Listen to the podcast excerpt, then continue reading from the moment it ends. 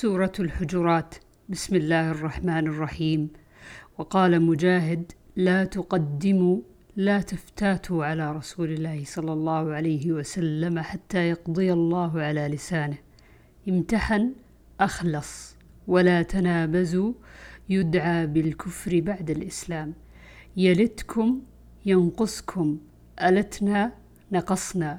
باب لا ترفعوا أصواتكم فوق صوت النبي ولا تجهروا له بالقول كجهر بعضكم لبعض أن تحبط أعمالكم وأنتم لا تشعرون.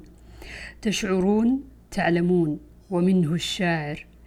عن ابن أبي مليكة قال كاد الخيران أن يهلكا أبا بكر وعمر رضي الله عنهما رفع أصواتهما عند النبي صلى الله عليه وسلم حين قدم عليه ركب بني تميم فأشار أحدهما بالأقرع بن حابس.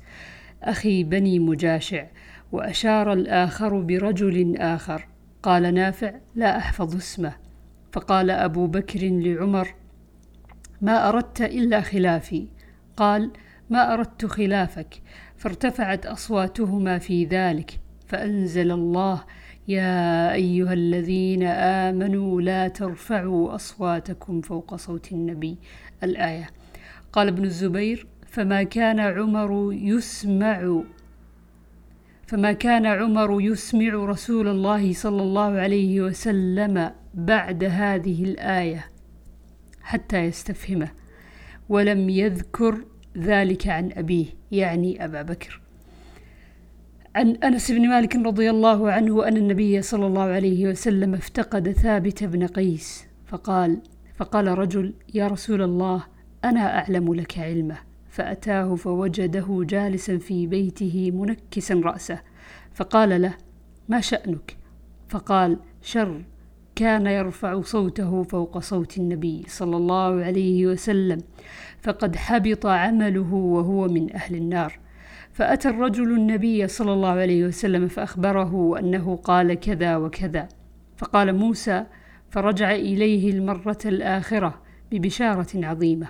فقال اذهب إليه فقل له إنك لست من أهل النار ولكنك من أهل الجنة.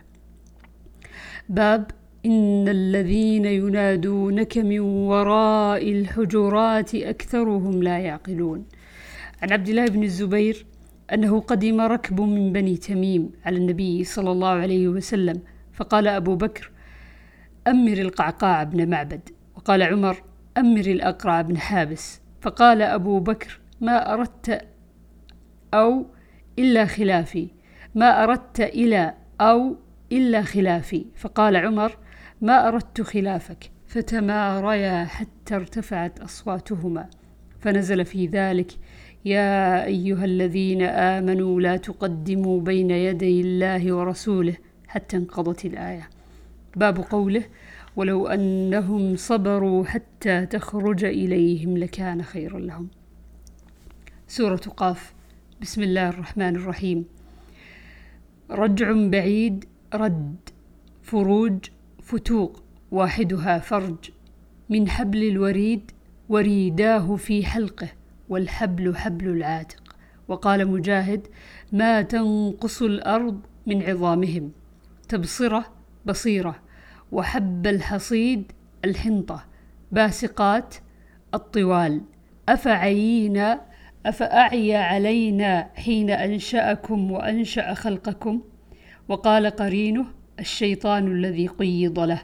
فنقبوا ضربوا. أو ألقى السمع لا يحدث نفسه بغيره حين أنشأكم وأنشأ خلقكم.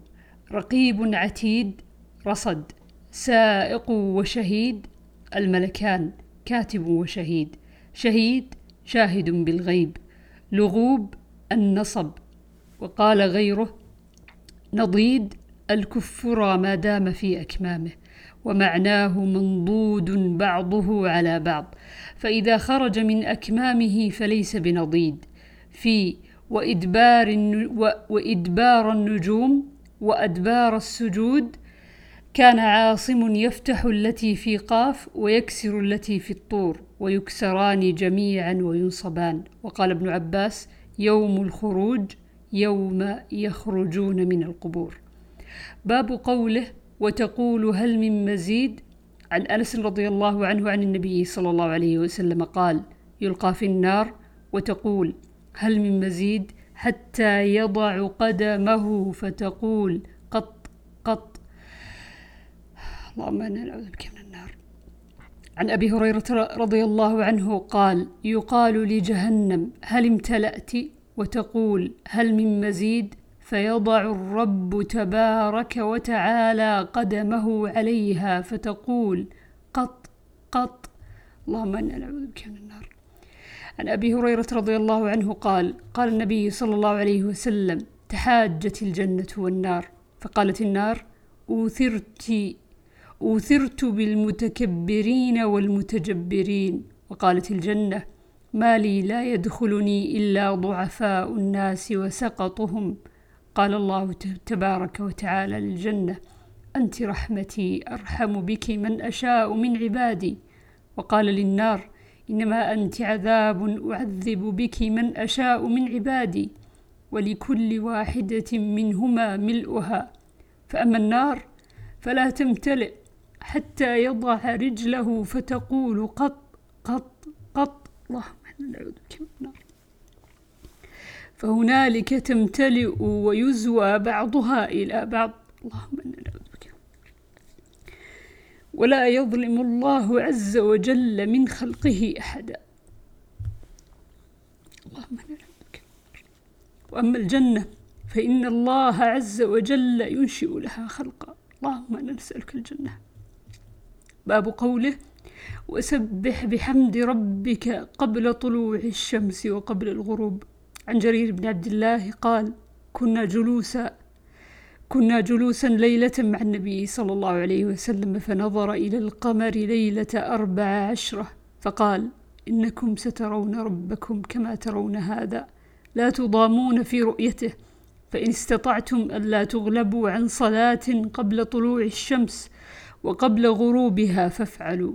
ثم قرأ وسبح بحمد ربك قبل طلوع الشمس وقبل الغروب.